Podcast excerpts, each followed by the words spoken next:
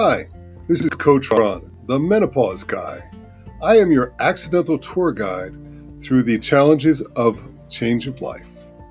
You see, all of my previous partners, three of them now, have gone through menopause, and I've helped each one in my own way, but I've learned a lot along the way by talking to doctors, nutritionists, uh, dietitians, uh, Reiki experts, and I met someone who makes menopausal women Crohn's, who you will meet. Her name is Nancy Ostapo. She's amazing. So, this is our adventure together. We're taking the menopause guide worldwide.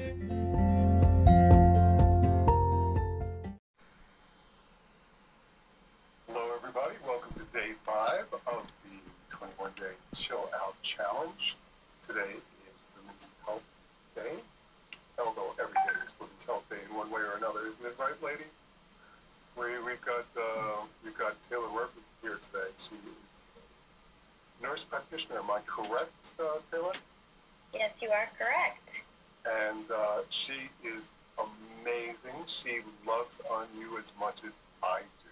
She's she's all about taking care of you and answering your questions today. But let's start with a quote by Brene Brown. Brene Brown and I both believe this. We don't have to do this alone. We were never meant to. Isn't that a great quote?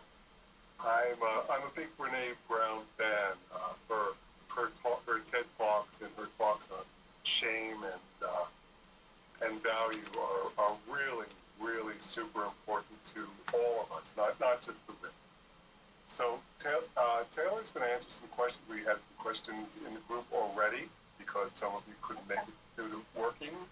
But uh, Tailar's going to present first, and then we're going to come back uh, after the half hour with a few with, with some of the Q and A's and a little, maybe a little bit more teaching for you ladies. So without further ado, Tailar Murphy. Thank you, Ron. I'm really happy to be here and sharing with you all today. Um, I like like Ron said, I'm a nurse practitioner. I'm a women's health nurse practitioner. Uh, my most recent role was as a breast cancer nurse practitioner. So um, menopause is really, really it's something that I have been working with with women for the past year, and it's uh, really close to my heart because I've walked with a lot of women through this. Um, women going through breast cancer diagnoses were much more concerned about their hot flashes and their vaginal dryness and their mood lability than even their breast cancer treatment sometimes, which is understandable. It affects every area of your life. Um, and so it's really important to talk about. So I'm really glad, Ron, that you are doing this group. I think this is wonderful.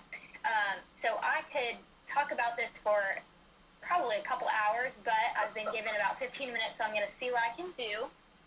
Um, I've broken down, Ron asked me to talk mainly about oops, mainly about symptoms and management. So I've broken it down into the four kind of um, into four kind of main groups of symptoms that seem to be the most um, concerning and common complaints that women come in with. So the first group is vasomotor symptoms. This is usually the most common reason that women seek medical care. That's the hot flashes, the night sweats, that sudden sensation of heat in your face, your neck, your chest that can persist for several minutes. Um, it also includes, well, um, can create chills in the body, sleep disruption, obviously from those night sweats, palpitations, heart palpitations, and anxiety. This is because of your skin temperature rising.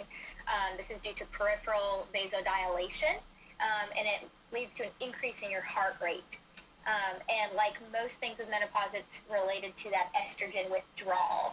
So, um, and it lowers your body set point, so your temperature, your core body temperature um, is decreased. So the management for these vasomotor symptoms, there are quite a few out there.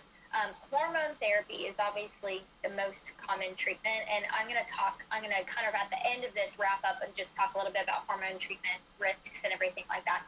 Um, but some other interesting and promising um, treatments for these vasomotor symptoms. Dietary changes, so avoiding tobacco, alcohol, caffeine, and spicy foods. Um, tobacco also, women who smoke seem to enter menopause about two years earlier than women who do not use tobacco. So that's something to, to be aware of and, and um, be mindful of. Um, clinical hypnosis has actually been proven to be very effective for a lot of menopausal symptoms, including these vasomotor symptoms. Um, if you are seeking someone who's clinically trained in hypnosis, I'm not sure if you're if um, tomorrow that's going to be part of the talk, but it would be really interesting to hear more in depth from a clinical hypnotist. Um, herbal supplements, so black cohosh, which is usually used either fresh or dried to make a tea, can also be taken in pill form or liquid form. Um, red clover and soy and organic, non-genetically modified soybean products. Um, these are more anecdotal um, and there's not a ton of evidence-based efficacy shown with these, but there is a lot of, I mean, a, a ton of anecdotal evidence for this, and so um, it can be really, really helpful for the night sweats and the hot flashes. Um, essential oils, some women report that using sage and lavender oil is really, really helpful. Um, progressive relaxation, not only for the hot flashes, but also for the neurocognitive symptoms, seems to be very helpful. And um, of course, hormone therapy. There's also um, there are a few antidepressants that have um, shown to be really effective with hot flashes. The ones that um, I have used in clinic are Zoloft and Lexapro in low, very low doses. Um, so I'll talk a little bit about that going into the next group of symptoms. So these are the psychologic and neurologic symptoms.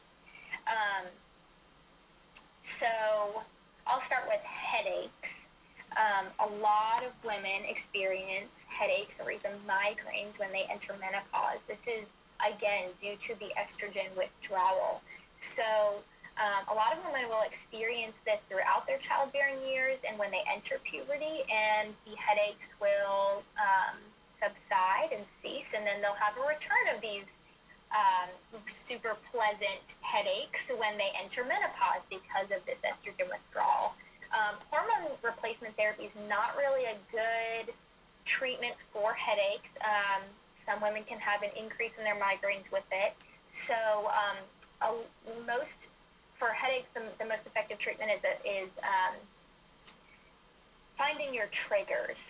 So a lot of triggers are dietary. Again, alcohol, caffeine, chocolate, tobacco, um, and then dairy products and aged cheeses seem to be also triggers for headaches during, um, especially during menopause. Regular exercise, physical activity is very helpful. This also includes yoga and Tai Chi. Very, very, very effective for headaches and migraines. Um, acupuncture is something new and promising. Again, there's not a ton of clinical evidence um, yet, but there is a promising body of evidence, um, hopefully more as we go forward for acupuncture. I think it, it can be really helpful. And then supplements, um, daily supplements, vitamin B2, magnesium, and CoQ10, coenzyme Q10 seem to be the most effective. And I know this is a lot of information, so I'm going to send Ron um, a couple resources for you for you ladies because I know that this is this is a lot. Um, so I will be sending him some resources for you all to check out. Um, so the next symptom of the in this neuro and psych um, category is the anxiety, the depression, the mood lability, and the low libido. They're all connected. Again, this is due to fluctuation in estrogen and progesterone in early menopause and perimenopause, and then the decline, the withdrawal of the estrogen as you enter that late menopausal stage. Um, and so, antidepressants um, can be very helpful in this situation. And if you're also having hot flashes, it can be kind of like a, a double whammy. You can you can treat the hot flashes, you can treat the, the depression and anxiety and mood lability. It seems to be a good um, the medication is not necessarily the end all be all in the treatment, but it can help that brain chemistry so it can get to a point where you can feel better and maybe do some therapy. So, cognitive behavioral therapy is really, really helpful as well. Um, and then, hormone replacement therapy, again, um, is often a treatment for this. And the last of this category is cognitive function issues. So, specifically, the most commonly reported cognitive function issue is um, uh, verbal memory loss. So, being able to um, uh, learn a list of words and recall that kind of memory uh, cognition. And so, hormone replacement therapy for this is really not effective. Um, medications in general, not not super effective. Um, a lot of the times they think uh, there's more research is coming out saying that if you use hormone replacement therapy and and or supplementation early in menopause, in that perimenopause when you're younger, it can decrease the cognitive symptoms and it decreases it can decrease your risk of developing dementia or Alzheimer's disease. Um, and this is a really distressing thing for women because they start to have this memory loss and they start to it, it's triggering. You think, oh my gosh, am I going to develop dementia or Alzheimer's? And so it's important to know that um, it's a very common symptom and it does not mean that you are developing dementia or developing Alzheimer's disease if this is something that you're experiencing. Some very helpful supplements. Um, so ginkgo bil- uh, biloba, I always uh, botch that one, but ginkgo biloba is very helpful. It's also really helpful for depression. So if you are experiencing depression, um, vitamin B6, B9, and B12. So a good complex with those B vitamins, super helpful. Fish oils. So DHA and EPA are the two main um, uh, omega-3 fatty acids that are very helpful for cognition. And then vitamin E, not as uh, well studied eh, or, or um, anecdotally shown to help, but still seems to be effective in some cases. So that is the psych and neuro um, category. The next, also very important, all of these are so important, and each woman has a different experience with menopause and will have a different combination of these or one that's the most bothersome to her. And so they're all important to talk about.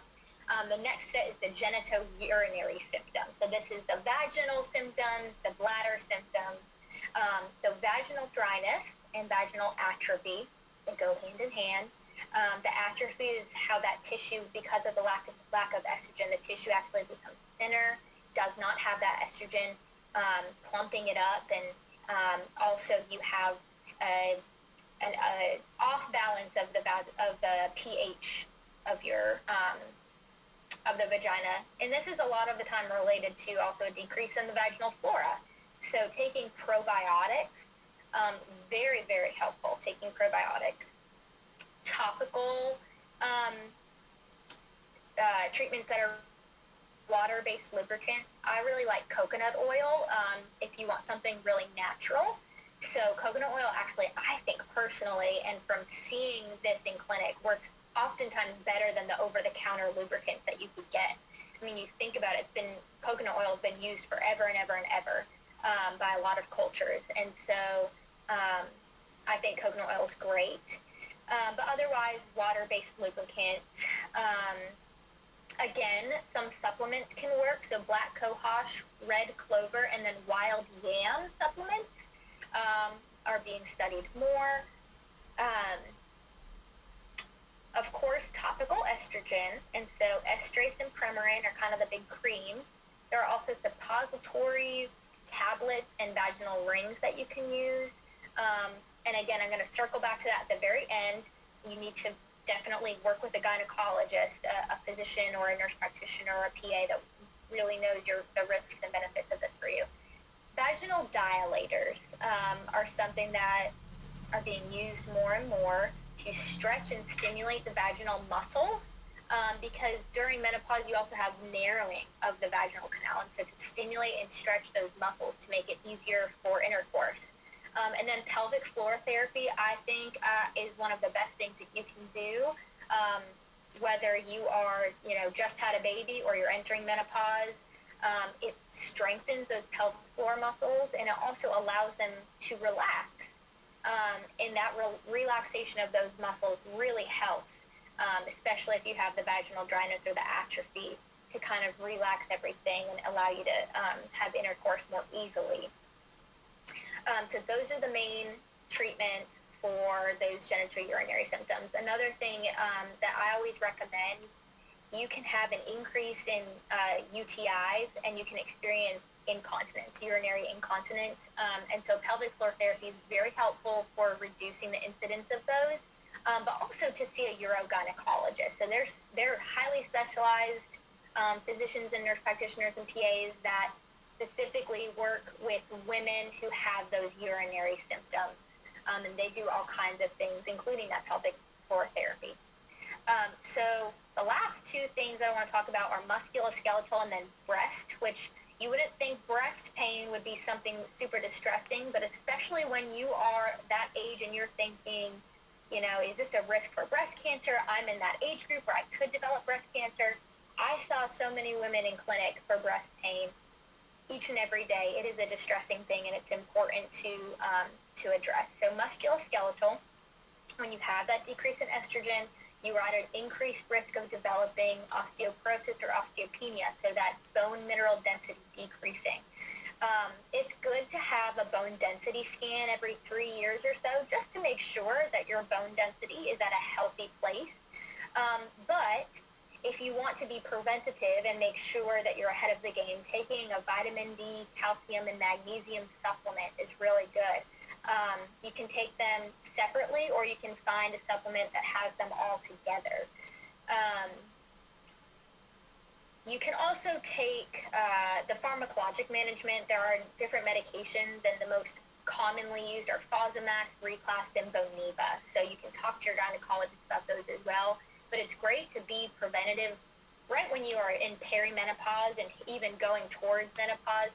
You want to start taking those supplements and be preventative weight bearing exercise is also extremely helpful with this. So, walking, um, because that decreased bone mineral density can also, and the decreased estrogen can cause joint discomfort. And the best way to get rid of that joint discomfort and to um, strengthen your bones is to do weight bearing exercises. Walking is great.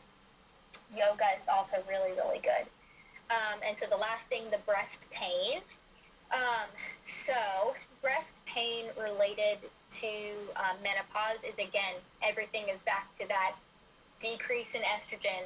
Um, and so when you have a withdrawal of estrogen, your breast tissue is extremely sensitive. It's extremely sensitive to hormone change, stress, weight changes, and caffeine intake. So the best things that you can do if you're having breast pain is A, um, see your gynecologist just to make sure that you don't have like a, a benign growth in your breast that can be taken care of. Um, and otherwise, if everything is okay, it's not a sign of breast cancer. It is uh, very common and it can be treated with supplements and dietary changes. Um, so, decreasing your caffeine intake, decreasing your alcohol intake, increasing your water intake, and then the two supplements that we recommend or that I recommend to my patients are vitamin E and evening primrose oil. Evening primrose oil is wonderful, and actually, I should have mentioned this earlier. A lot of women do notice that it helps with vaginal dryness, it helps with libido, um, it actually helps with that brittle hair, hair and nails um, and skin. And so, those are really um, common and distressing things to women as well. So, um, I really love vitamin or, or evening primrose oil. In high doses, the evening primrose oil can cause GI distress, so make sure that you ease into it. Start with the lower dose and then kind of ease your way up if you find that you need that. Um, so those are kind of the, those are the best things for breast pain. So the last point that I'll hit, am I okay on time, Ron? We're doing great. Okay, good. I'm trying real hard to get through this. It's, it's all I can do to not start asking questions now. It's so much information. And I've taken yes, notes today, and I, I know a lot about this subject at this point, but it has been amazing. So please keep going. Okay, very good. So the last thing that I'll talk about is the hormone replacement therapy. It's a very um, um, kind of controversial thing. So hormone replacement therapy, is it safe? Is it not safe? Um, that is a loaded question. It is safe for some women. Um, it's not safe for other women, and it depends on how you're taking it. And you have to know the risks involved. So sometimes hormone replacement therapy has been related to an increased um, incidence of breast cancer. Um, it can also be linked to an increased incidence of um, endometrial cancer. And so it's important to know those risks. Um, that is, even if you have, you know, no family history of breast cancer, no family history of endometrial cancer. Additionally, if you have if you have a personal history or a close family history, you know, your mother, your father, your sister of heart disease, if you have high cholesterol, um, if you have gallbladder disease, if you have liver disease, if you have a history of stroke or blood clots, or if you're a smoker, hormone replacement therapy is not going to be the best thing for you. Um, your physician or your healthcare provider is not going to want to prescribe you hormone replacement therapy. However, some of those low dose vaginal creams um, can be safely used. They're not supposed to be systemic. It's not supposed to get into your bloodstream. The way that it's supposed to work is it's supposed to just affect the vaginal tissue. Um, and so that is a that is a less risky way to use hormone replacement therapy if you're just using it for the vaginal symptoms, so genitourinary symptoms. Um, and so that's a that's a, a good option for women. Um, and you don't want to take it long term, whether it's systemic or the cream. You do not want to take it long term. Um, it's also um, important to know that if you're going to use hormone replacement therapy, it's better to use it in the earlier stages of menopause. So at a younger age, you have less of the risks of the blood clots, of the stroke, um, of the endometrial cancer, of the breast cancer. And um, some research has shown that if you use it early on, um, it can help with the symptoms going forward. It can be kind of like a, a, a can have lasting effects. Um, and if you can get through that really the the the worst kind of peak of your menopausal symptoms, that's the best way to do it. Um, and then if you can try to manage the symptom using natural treatments um, for the rest of the time, that's the best way to do it. So it does carry those risks. Um, but it can also be very helpful. And so it's really a conversation you want to have with yourself and with your healthcare provider that you trust and see if it's the right thing for you to use.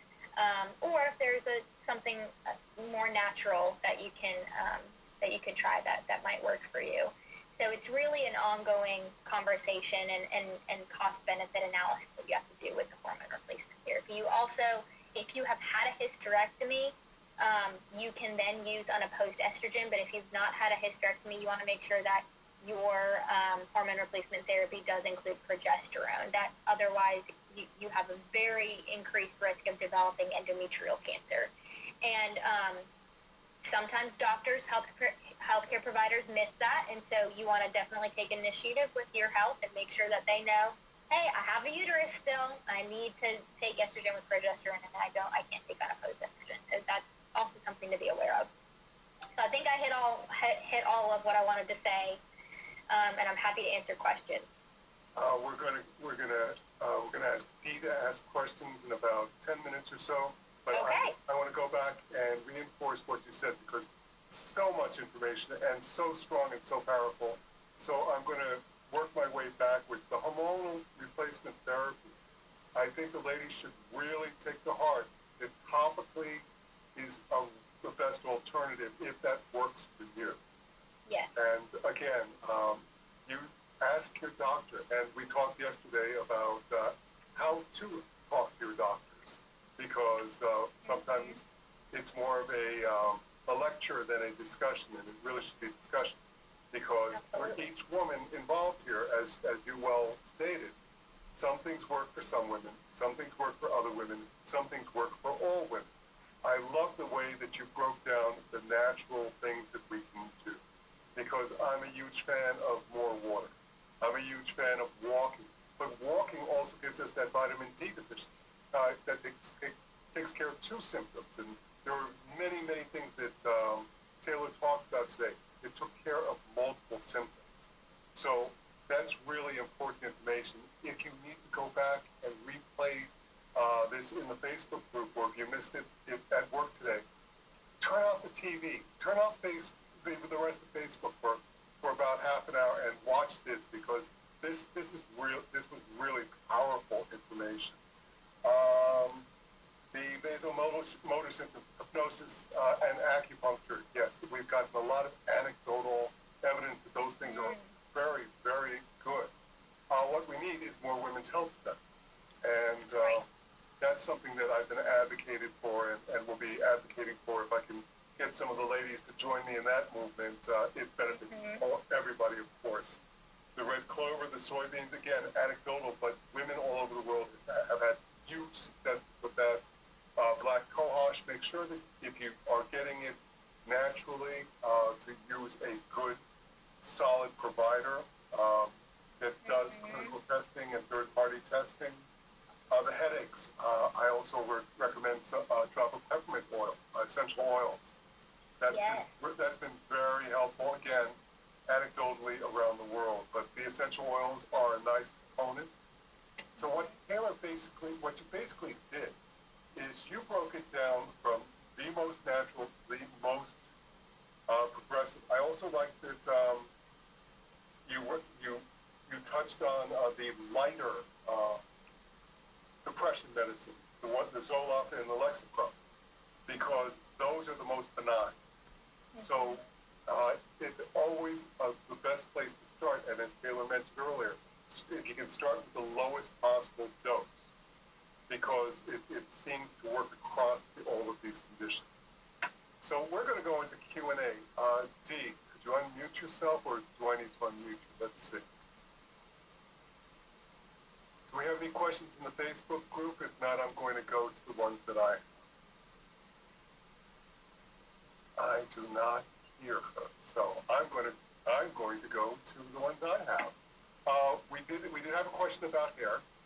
Um, what uh, Susan's losing her hair and it's thinning out. So uh, what did you recommend for that again?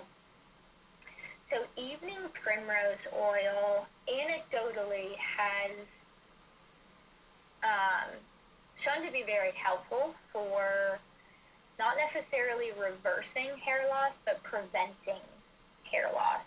Vitamin B6 and B12 are also actually very helpful in um, reversing hair loss and helping with hair regrowth, and then also collagen, which I didn't mention. Um, I really like marine collagen, and like Ron said, you want to make sure that you really research where you get your supplements from. A lot of them are not um, regulated by the FDA, and so you really want to, not that that often means a ton, but um, you do want to really research where you get um, get things from. But I really recommend for hair loss and for brittle hair, um, evening primrose oil, a good vitamin uh, B complex, B6 and B12, and then also um, collagen, a good collagen, which is a it's a you can take it in a capsule. You can also mix it into water, coffee, tea, smoothies, um, juices, anything like that that you like to drink. You can easily mix it in daily. That helps with hair, skin, and nails. Um, and then there are some, if you need a little extra boost, there are some um, topical things that you can use as well. Um, I work for a all natural, non toxic, vegan skincare and hair care line, and a lot of the women that I work with, they take those supplements and then they also use a, a topical treatment that we have. And so I'm happy to provide the information about that for women as well. That's awesome. We've also seen some anecdotal evidence that biotin is helpful. So, uh, Yeah, biotin can be helpful. Um, I have seen it be really helpful for growing healthier um, nails and for making hair stronger. But for the hair regrowth, I find that the B6 and B12 and the collagen seem to be more helpful. And then once you have that regrowth coming in, yes, the biotin for um, strengthening the hair follicles so that you then have a less likely chance of having that hair loss once again. sure. And the, um, the the section that you taught on the vaginal dryness was, was world class. Uh, that uh, that that that needs to get out to every every woman in menopause across the United States, because um, the, the drier you are, the less comfortable intercourse is, the less intercourse you're going to have. It's going to it can fray your relationships as well, and it, uh, and it makes you feel less of a woman, and you're not less of a woman because you're going through menopause. So it's a, it's that negative cycle that I talked about during uh, Growth Mindset Day. where we can we, we can we can not beat ourselves up about little things right now, but we can work on those those those things uh, with all those great resources that you gave, and not let it become a bigger problem uh, in terms of your self your self talk and in terms of your relationship. So um, it's uh, that that's a huge huge topic, and uh, Virginia Virginia asked about that. Uh, Jessica asked about the headaches. Uh, you covered that extremely well. Uh, hot flashes and night sweats. Eva was was very concerned about that. There are actually two different symptoms, wouldn't you say? Even though they both both affect us with sweating, they they may be generated uh, differently for different women. Some some get both, some get one. Yeah. So I would say if you're having night sweats, which yes, a lot of women will say, I don't really get hot flashes during the day, but for some reason I wake up and I'm soaked to the bone. Um, so the same dietary triggers I think are good to avoid. So um, if you usually have a glass of wine at night before you go to bed, maybe try taking that away. See if that helps. If you drink a lot of caffeine, try to reduce or or or um, take the, the caffeine out of your diet. Um, obviously, spicy foods. I don't. I don't know that that would necessarily help with night sweats, but definitely with hot flashes. Um, but simple things like using a, a box fan or like an oscillating fan next to your bed. Um, you want to. It sounds counterintuitive, but you don't want to drink really cold beverage before you go to sleep the reason is that your, your core body temperature is decreasing, and so your skin temperature is rising, and you actually develop that those those those sweats for it's a it's a, a trigger reaction. And so before you go to bed, actually having like a not hot but like a warm cup of tea might be helpful. Um, that is also anecdotal, but seems to be very helpful. Um, and if you are experiencing the hot flashes, the night sweats more so than the daily hot flashes, try taking your supplements before you go to bed. Um, sleeping obviously without like a big furry blanket or quilt and more with um, cotton sheets, but sheets that are breathable can be really helpful. Um, and oh, something that can be really helpful before you go to bed, if you're having night sweats, try doing a meditation or progressive relaxation before you go to sleep. Not promising that it will help everybody, but for some women, it really helps to do that progressive relaxation and that meditation before bed. And these are, these are universal truths. Uh, we all need to be more conscious of our sleep hygiene. Um, mm-hmm. and sleep hygiene can be as simple as putting away the cell phone or turning off uh, Netflix an hour before you go to bed. Doing a little bit of light reading, meditation is fantastic. Absolutely. Uh, breathing, uh, breathing is totally underrated in uh, in our society, but mm-hmm. consciously breathing, it, it makes all the difference you sleep better, and it can reduce your night sweat. Tailar Murphy, what an absolute joy it was to have you today. I, I can't thank you on behalf of the ladies enough, and uh, we will hopefully see you somewhere down the line because that, that was so amazing, and thank you for the resources you're providing the ladies as well. Absolutely, and I'll just I'll close by just encouraging um, everyone here that um, if you're having a hard day, as Ron said, you are absolutely not alone. Um, think of all the other women who are in your position and that you're not alone. Lean on this community, this group that you have, um, and just do something today to take care of you and um, to just remind yourself of how powerful and healthy and wonderful you are. Uh, Brene, Brene Brown would be would be uh, 100% with us. Uh, it, we are all here for each other we're walking this path with you. So thank you, everybody, and we will see you in the Facebook group. Thank you, Ron.